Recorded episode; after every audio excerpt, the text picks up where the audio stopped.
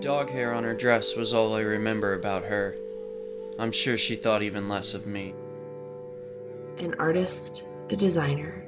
I drew her figures on notebook paper on the car ride home. In and out of tunnels, streets I never knew I missed. I've sewn a suit from the shirts off the backs of strangers. She greets me in the entryway, my reflection in the mirror at the end of the hall, becoming hers. The opportunity cost of stability is only matched by the luxury of comfort. What if you could share the deepest corners of your mind without revealing your identity? Would you be more honest, more reflective? If you could offer a piece of yourself, arms outstretched and faceless, what would you say?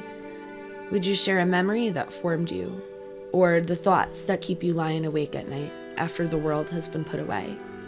And who would it touch? Who would hear it with the familiar resonance of a stranger speaking your name?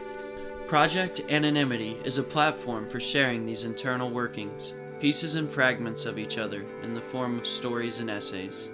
Work can be submitted on an anonymous platform and will be read by the hosts. There won't be discussion, judgment, or questioning, just the solace of relatability, the beauty of releasing some portion of oneself, and a settling of the score for the next round of growing.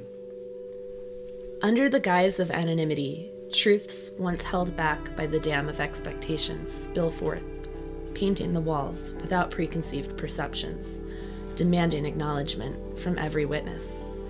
The words allow for both an individual and universal chorus at once, rising above our heads. Solid, steady, not alone, we forge on.